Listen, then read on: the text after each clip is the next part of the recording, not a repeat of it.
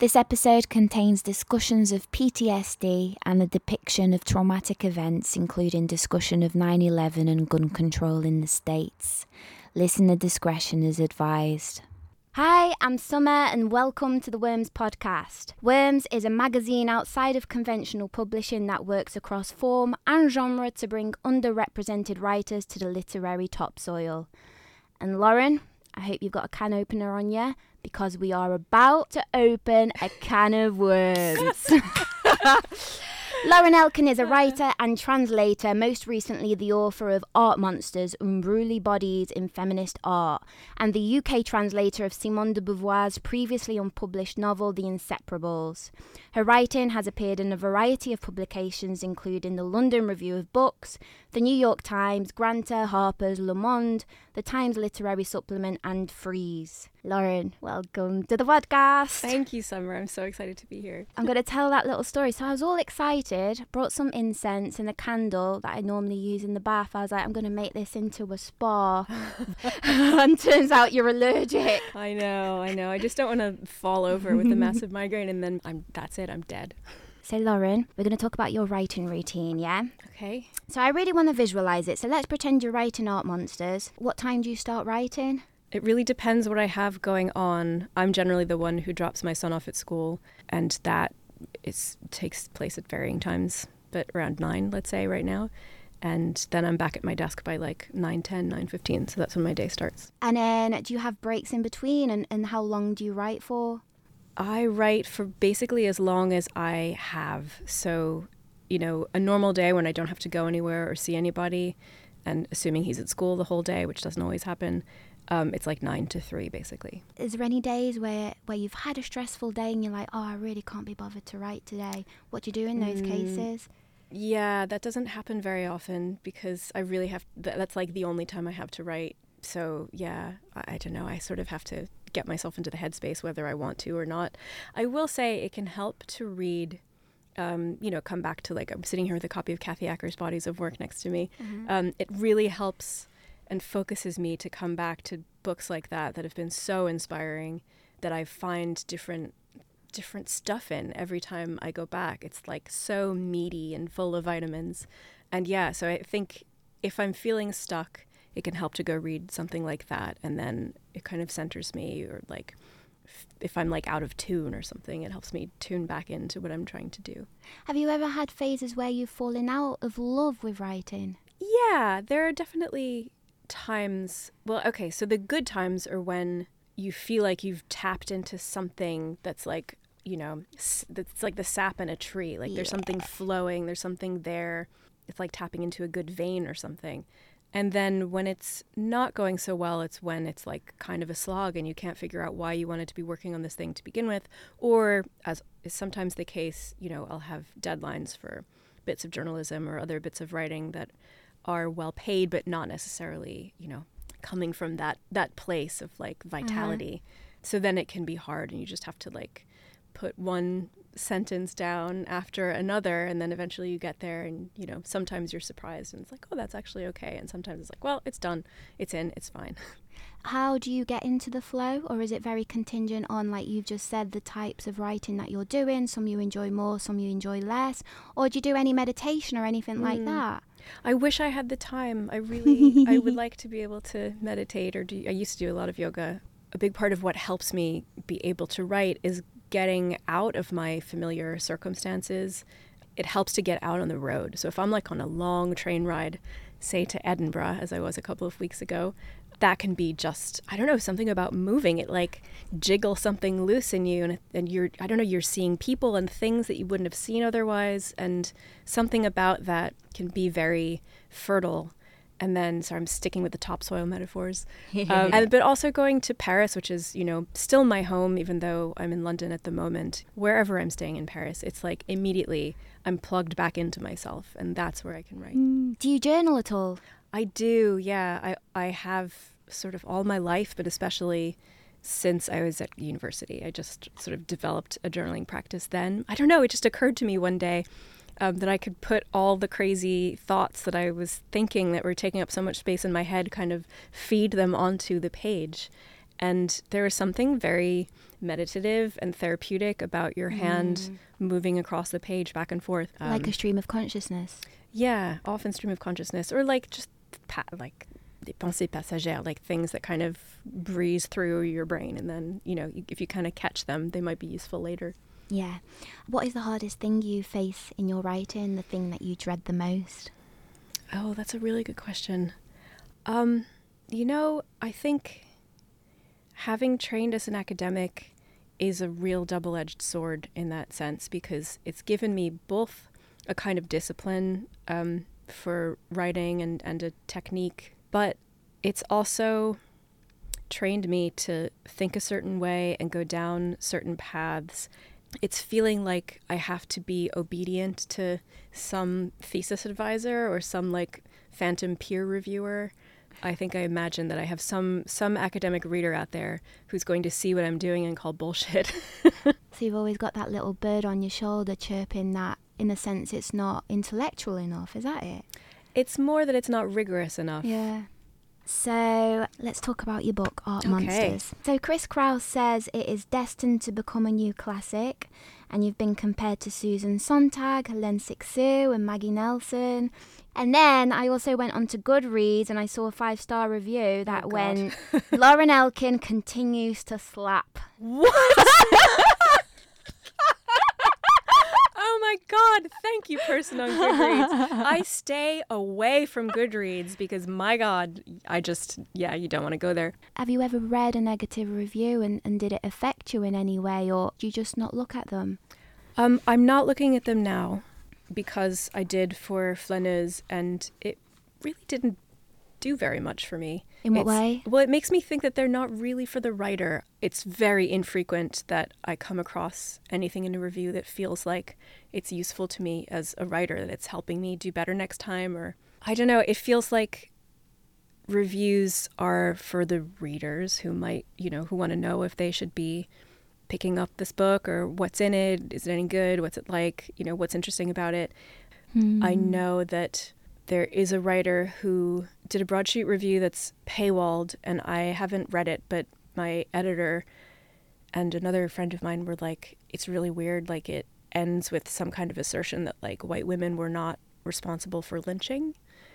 And, like, if that's what you take away from my book, like, A, you're factually wrong, and that's not what I wrote, although she was arguing with me. And B, like, what the fuck? Yeah, man. like that's just it's just not true and it's not accurate Do and it makes me really angry Because Lauren, I'm putting myself in that Mm-hmm. situation. You know, I am quite a sensitive soul, and you know, you're working on this book for ages, and then you read something like that. Do you cry? no i i don't cry but i i like it's like forehead slap it's like that's what she took away from my book like okay i guess you know if the white supremacists are missing the point of my book that's okay i must be doing something right so yeah i think it's it's kind of like self-protection to not actually Yeah. read the words of people taking aim against a book that you've spent a lot of time, you know, researching and working on and, and working through.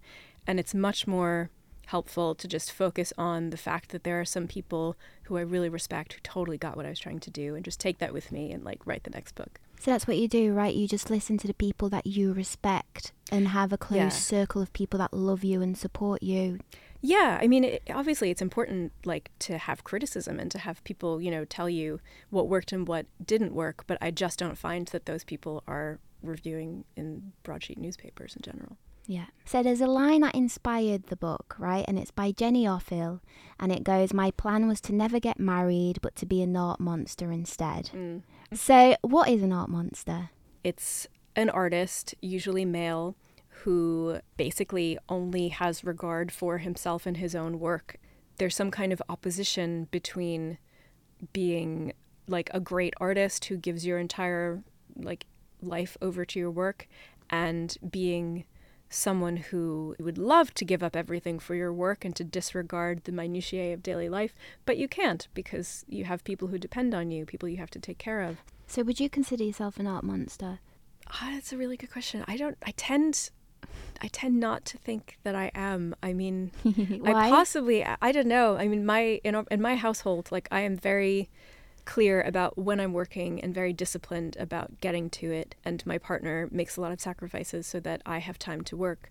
Can I just say Yeah. something? I loved how when I emailed you, I would get an email saying something like, I might take a while to respond back because, and I think you mentioned your son in it, did you? Oh, did I? I don't know. Maybe. And I Yeah. thought that is cool. Yeah, for professional and, and personal reasons, this summer I was taking a long time to get back to people's emails. And I was just thinking, good Um, on you setting those boundaries yeah. and again separating Yeah. the work time and personal yeah, time. Yeah, yeah. I mean, I think that's what you have to do, and and so you know, in my household, I think I'm pretty clear about like setting the boundaries. But my partner is a composer with his own, you know, artistic practice. Mm. And so I also try to honor his time and his right to go upstairs and be an art monster up up in his studio. So, you know, it's a it's a balance. So when I'm doing something creative, I could just say, okay, right now I'm being an art monster. Mhm. And then a couple of hours later, okay, I'm back to myself Yeah, now. yeah, yeah, exactly. monster. Yeah, I like that idea of the art monster as someone who's just setting their own boundaries and, and enforcing them. Yeah. What are some famous art monsters? Oh God, that's a really good question. I mean, I guess I wrote about a bunch of them in my book. Kathy Acker, for sure, major art monster. Mm. Um, Hannah Wilke, Carolee Schneemann, Kara Walker, big art monster. Yeah. Would you consider. Virginia Woolf an art monster? Um, I think so. Yeah. I mean, she had a such a privileged existence that she sort of didn't have to worry. Obviously, she didn't have children because her doctor said she shouldn't. I know she very much wanted to. You know, Woolf kind of is in a position where can, she can say, "I need a room of my own," and everyone goes, "Yes, you're right. Wow, cool." And Vanessa is like, "It would be nice. I kind of wish. I would like." Mm-hmm. and she was like you know she's this amazing brilliant artist who is incredibly monstrous in her work but in her life she doesn't look like an art monster because she was a mother she had several children she gardened you know she was like n- going to the bloomsbury group meetings just kind of like offering people drinks and things like not you know So do you personally get more inspired by Vanessa Bell than Virginia Woolf, would you say? well i just think vanessa bell's life was a lot more you know realistic Yeah. I mean, Woolf wasn't just Woolf was like served by her husband, so in the sense, you know, she's the Nabokovian art monster, but Vanessa Bell is the one who's having to negotiate like real obstacles in her life to actually making work. You know, I know it was hard for Woolf to work. I know she had mental health difficulties, but in every other sense, you know, she was set up financially and Yeah. personally to make her amazing work. Lauren, when you said Virginia, because I love Virginia Woolf, when you said Virginia Woolf, uh, the doctor said she shouldn't have kids, was that because of her mental health? Yes. Oh, was yeah, it? Yeah, yeah. I mean, I think at the time there was some sort of not that this was wrong necessarily, but there was a kind of thinking that there was a direct correlation between what you did physically with your body and Yeah. the state of your mental health. So it was like she had to just kind of rest and stay in bed and drink a lot of milk. That was like Oh. the the rest cure. And she is a snob, right? Would you say? Yeah. yeah, she is. But she she says, I mean, she there's a whole essay called "Am I a Snob?" and she's like, yeah, basically. no way, I didn't Yeah, know totally. that. Yeah, it's a great What, she wrote an essay saying, Am I a snob? Yeah, that's the name of the essay. No way. And the conclusion is yes. Because, you know, if an aristocrat invites her over for dinner, she's like, I'm there. I'm totally there. you know, anyone else, she would have been like, oh, I don't know. I'm kind of tired. I have some work to do. And would she look down on poor people? No, she definitely didn't look down on poor people. I don't mean a snob in that sense. She, I think, you know, the problem with, with Woolf is she had this very privileged existence and didn't have a lot of experience of people, you know, with uh, other lives than her Yeah. own. Um, and so she would, you know, try to write about like her cook and just end up being incredibly patronizing. yeah. Um, so I think she couldn't necessarily write the lower classes, but um, she definitely had a very strong feeling of solidarity with them. yeah. Have you been to Charleston Farmhouse? Of course, yeah, several times. I'm going beautiful, back. isn't it? I'm there on October 20th. Isn't it gorgeous? The Yeah. house. I went re- recently for the first time. Oh, it was my amazing. birthday. Oh. The studio room is my favorite. Oh God, yeah. I want so my house to be like that. I know. Well, get painting. Are you gonna do yours like that? Mm, Probably not. I'm not a very good painter, but my son really loves to um, Mm. draw and paint and stuff. Do you still get homesick to this day? Is your family in the US? Um, my family's in New York, and I probably get nostalgic for New York, but in no way, shape, or form do I want to live in the States right now. Because of the political Oh, situation. oh yeah. I mean, I felt Hmm. that way during, you know, the George Bush period, you know, like 2004, I was like, Yeah. I was like, that's it, I'm done. I'm not going back to that country. I, I, I cannot, cannot countenance the idea of living in America and like sending my son to school where he would have to do like active shooter drills and learn to hide under his desk in case somebody comes to kill him. Was you in New York during 9/11? Yeah. I Was, you? Yeah, Did you see it? I did. Yeah. Oh my god. Yeah, what did you see the towers? I did, yeah. I worked at the time. I was working at the Ellen Levine Literary Agency, Wow. um, and we our office was on 26th Street, and so we had a view of the World Trade Center every single day. And so that particular day, I arrived to work and saw like, oh my god, like just a big, burning, smoky hole. I'd watched both towers fall with my own eyes. It was the weirdest day. uh, did it affect you f- for time afterwards? I'm guessing. Yeah, I think I don't know. I um I have like pronounced PTSD from having been in Paris in November 2015 um, because all everything that went down was like right by my house and in cafes and restaurants that I like regularly went to Wow. um, and still you know continue to go to even afterward. Um, it was my it was my community, it was my neighborhood, um, and it happened so close to me, and it was terrifying. Um, but yeah, like I, I yeah, I, I, I, yeah, I don't know what to say. Like it's it, it's very, um, it's very hard to talk about, but it's also possibly part of why I just kind of stay at home and don't go anywhere. Are you an anxious person? Would you say? Yeah, oh yeah, hundred percent. Very neurotic, very anxious, um, and probably more so since I've become a mother. Oh, Because yeah? you know the thing that you love most in the world is just out there, walking around and doesn't know how to be careful necessarily. Are you a and, yeah, protective mum? super, yeah, massively overprotective. Do you do anything to manage the anxiety? Um, no, or do you not? I used to do yoga, and now I don't have time. So I it just festers. I went to therapy for a long time. I'm no longer in therapy. I had this really weird experience at the University of or Ar- Arizona State University a couple of years ago, which is um, my partner is from Tempe and his dad taught at ASU, and so we were in the library and I was working on Art Monsters, and we were sitting in different parts of the university library. Now, first of all, I'm like at this university thinking like this is like there could be like a gunman, like the, an, open there like open carry laws in in um or no open carry laws. Sorry, in Arizona, you could just like have a gun. And I was like, you, someone could just like come onto this campus, and we walked into the library. Yeah. There were no um, metal detectors. It was just there's no like um, security. It's just like come on into the university library. So we were there and working in different places, and this kid, um, at some point, approached me. He was kind of staggering toward me, and then he stopped and he kind of looked at me for a long time. And I like looked up from what I was doing. And I was like, "Hi," and he just started to sing the alphabet very slowly in this like disembodied weird voice Oh, like shit. a b c d. And i flipped the fuck out. And i was like get away from me. What the Oh fuck? What are you doing? Like and i was like you know i started like screaming in french.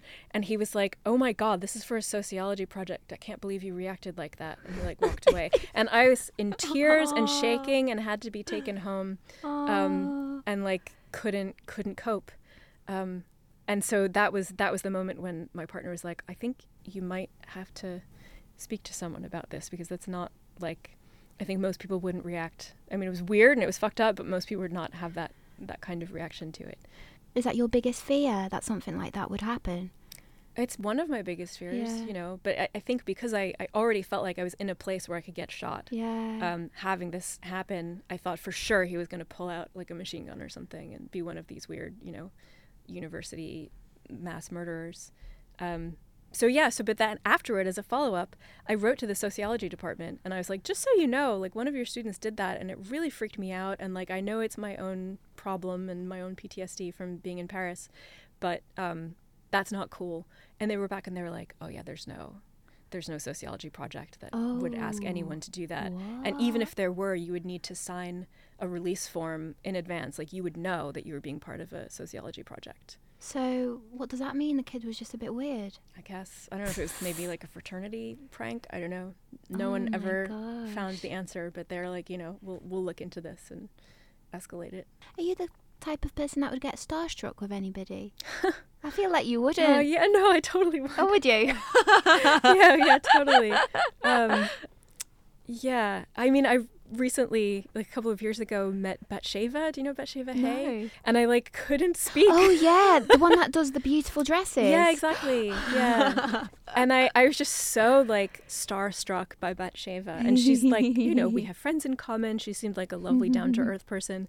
But like, I just, I, I think because I'm used to meeting people in the art world or in, in the literature world, someone from fashion, I like didn't even know how to, who to, which version of myself to be and how to talk to her. I was just like, hi, your dresses, they're so pretty. If you met someone like Virginia Woolf, if Virginia Woolf came back from the dead, would you get starstruck? totally no because I, I would know that like the first person to do a phd on her work was a woman called ruth gruber who is like a young jewish girl. And Woolf wrote like the most scathing things about her in her journal. Woolf was just like a total anti-semite and like totally dismissive of her so i don't think that she would have much time for me just Are you just- Jewish? yeah, yeah oh, yeah are you? Do you practice? probably more culturally Jewish than anything else. I mean, it, it's it was just Rosh Hashanah, so like we dipped the apples in honey, um, and I have a mezuzah on my front door. Do you believe in a god? Um, I probably do. Uh, I don't. It's not like a Jewish god or anything. Yeah, yeah. Um, Like although I do power. feel like sorry. A higher power kind Uh, of yeah, yeah. I mean, I'm very religious on an airplane. um, I was but actually yeah. going to say that. I was like, are you scared of flying Oh, when we were talking about anxiety? Yeah, very scared of flying. I'm not a good flyer, and there's there's like um, a Jewish prayer for for travel that I do when I fly. Um, but yeah, it just it's it's like a feeling of belonging rather than anything else. And you have a feeling that we all have a purpose in life? Um, not really. Do you not? No, I don't know. I I, I don't know. I guess everyone has their own, you know, stuff that makes them tick and makes them happy, and they should have the right, you know, to the pursuit of their own happiness, right? Their own life and liberty. Um, I don't. I don't know that we all have a purpose. I'm not sure what my purpose would be. Are you not? No. Do you not think it would be writing? um but how much does it actually matter you know like i i think that what i have to say is interesting and important but like i don't know there's more important stuff to think about than than my writing i don't i think i'm i'm probably too cynical to see let see my own work as like responding to some kind of higher power or like i have to do this um, it's just the way that I spend my time, and I think it's important. But you know, yeah, not not not not the result of some like fatalistic Oh, like that's drive. interesting. Do you believe in life after death? I I, th- I I don't know. I think I saw a ghost one time, and I've been Yeah, scared yeah. of ghosts my entire life. Um, so I think I'm probably like irrationally ready to believe in something that we don't understand. But like we don't know what happens Yeah, yeah. afterward and I believe very strongly in in like the power of places. Like they feel like some places just have an Mm, energy to them Absolutely. and I don't know if that's the result of Mm. like electromagnetic energy or if they're like deep springs running beneath these places or just because they're, they're places where lots of people have lived and put energy into and cared about. Um, but i think that it feels to me and or maybe this is just me projecting that like there are certain places where it feels like the people who've been there before are not gone like they're somehow Yeah, still there um, I felt that So, strongly yeah. in the feminist library. I always felt like Virginia Woolf, like the ghost of Virginia Woolf or something, was in there. Did she ever visit? Did she know about no, it? No, I don't think so. She just decided once she Yeah, died She's go haunting, the Peckham Feminist Library. So how old was you? I want to know about this ghost story. How old Yeah. was you when you saw the ghost? Oh, probably in my late 20s, early 30s. Uh, where were you? Uh, in Paris. And in my what did it look like? Um, it was a woman. Interesting. Um, it's possible I was asleep. Yeah, yeah. but I, I was living in this, like, chambre de bonne at the top of a building in the 5th arrondissement in Paris. But soon after I moved in, I was like, I just feel like there's something else here. Like I'm not I'm not alone. There's some someone else or something. a creepy else. energy, or was it? no, it wasn't nice creepy. say- It was Oh. like just energy. It was like Yeah. just some some other energy besides my own. Um, and so one night, like I just opened my eyes and there was a woman standing by my bed, and then I Did you feel cold or anything like that? no, no, no, no, Ah. no. Have you had run-ins with ghosts? No, but Is my mum- My mum sees sees them, and my granddad, and like habitually. my mum used to. Now she doesn't see them as regularly. Oh. So I'm very interested in this stuff. Have you seen that BBC show Ghosts? No. It's so funny. You have to watch it. What it's is the it? Greatest show. It's um just like this show about this young couple who like inherit an old you know estate, and they move in. And it's inhabited by all these ghosts, like from different time periods, and they don't want them there because they've heard that they want to turn it into a hotel. So it's just a very funny show. It's a funny conceit. I think they did an American version, Oh, I'm but I haven't look watched it it. So Lauren, when you saw the the figure then on your bed, what Mhm. was it brief or then it disappeared or what was Yeah. you was you just Oh, freaked she was out? just standing there. And I wasn't freaked out because my whole thing about being afraid of ghosts was like I think I was afraid of how I would react if I saw a ghost. But it was just non it was like a non-event. It's just was she person smiling or anything? No, she was I don't she didn't have like a particular expression. She was just like there and I didn't see her face very well. Um I I might have been sleeping, but it was definitely an old-timey woman in like, you know, an old-timey dress and like a hat. Oh. Um, and maybe I wanted to see her.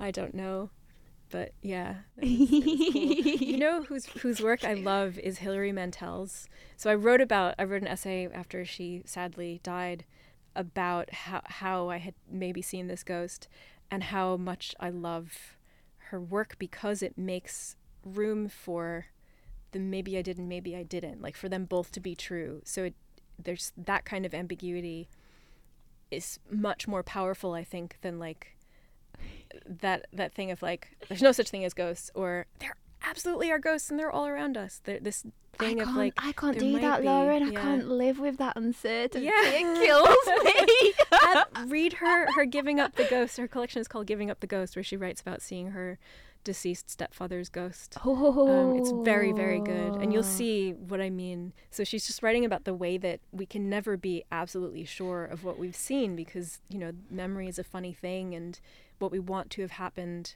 can transform reality into something different. Tell you what, I can just imagine my mum's voice now saying, "I did. I swear I did. It's, it's true." I believe her. I and totally my dad, my dad is exactly the same like you, because my dad would would see the same spirits in our house, and he would always go, "No, I think I dreamt it," or Yeah.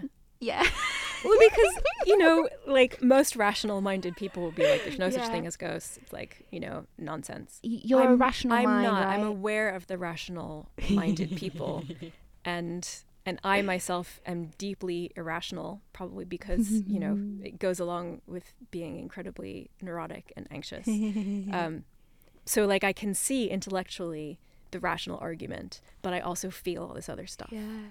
Are you a dreamer? You mean do I have dr- like do I dream at night?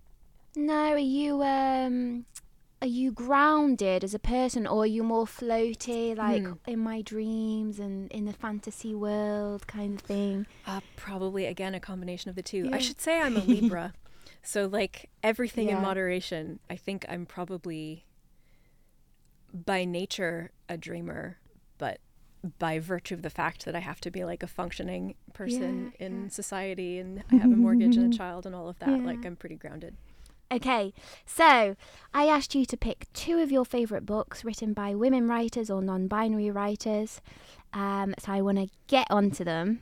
So the first one that you picked was Bodies of Work by Acker, Hmm. which is a collection of essays written by Acker, first published in 1996. Why do you love this book? I love this collection of essays um, because I love Acker's um, worldview. I just kind of love the way Kathy Acker thinks. Um, I love how it's full of notes, your book. I know I love I love this book so much. I'm going to find it. Okay, she writes, "Let one of art criticism's languages be silence, so that we can hear the sounds of the body, the winds and voices from far off shores, the sounds of the unknown." So Kathy Acker is trying to make room for the quieting of the critical voice. That one of the languages of art criticism should be silence to make room for whatever else. Yeah, so she inspires you, yeah? Oh yeah, completely. Yeah. Okay, so I've got some interesting facts about Kathy here. So, Kathy was highly intelligent. She taught herself Latin and reportedly read 30 books a week. what do you think, Lauren? Do you think that's. We love you, Kathy, but that sounds a bit dodgy. That's like five uh, books a day. yeah, no, I think. How. What do we mean by read? How closely are we reading? Yeah, like one chapter. Yeah, exactly. also makes me think, no kids. are you a big reader? Yeah, as much as I can be, totally. Yeah, uh, how many books would you say you read? Definitely not 30, 30 books, books, a week. week. Um, I read a lot of books, but again, like, what do we mean by reading? Like, I, I like to kind of dip in and out mm. of different things, and I find it hard to commit to a book. I probably have like, you know, five different books on the go at any one time. Um, so it's been a really long time since I've read a book that's made me just like sit down and read.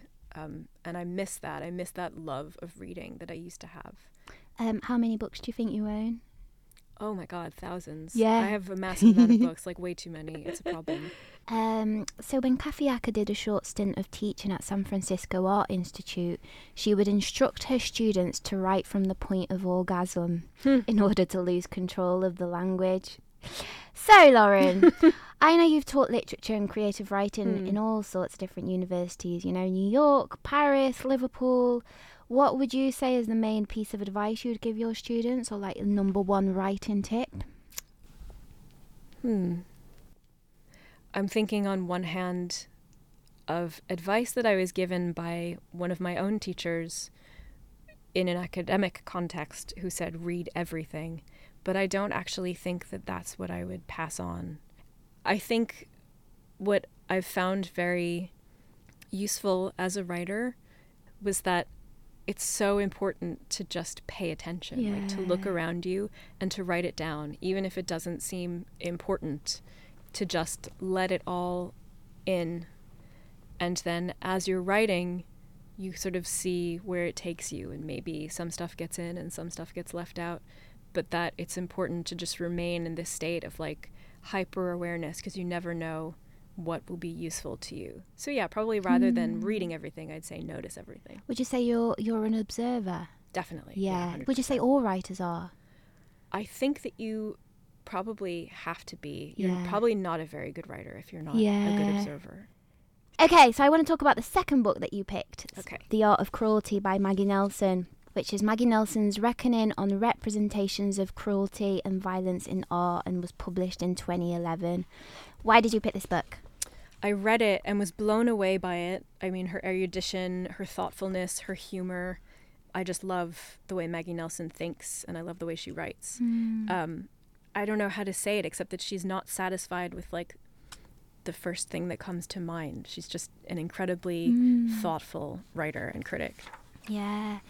There's a big passage in The Art of Cruelty, and it's talking about what we talked about in terms of reading books. So it says, It was Kafka who wrote in a now famous letter that we ought to read only books that bite and sting us, if the book we are reading doesn't shake us awake like a blow on the skull, why bother reading it in the mm. first place?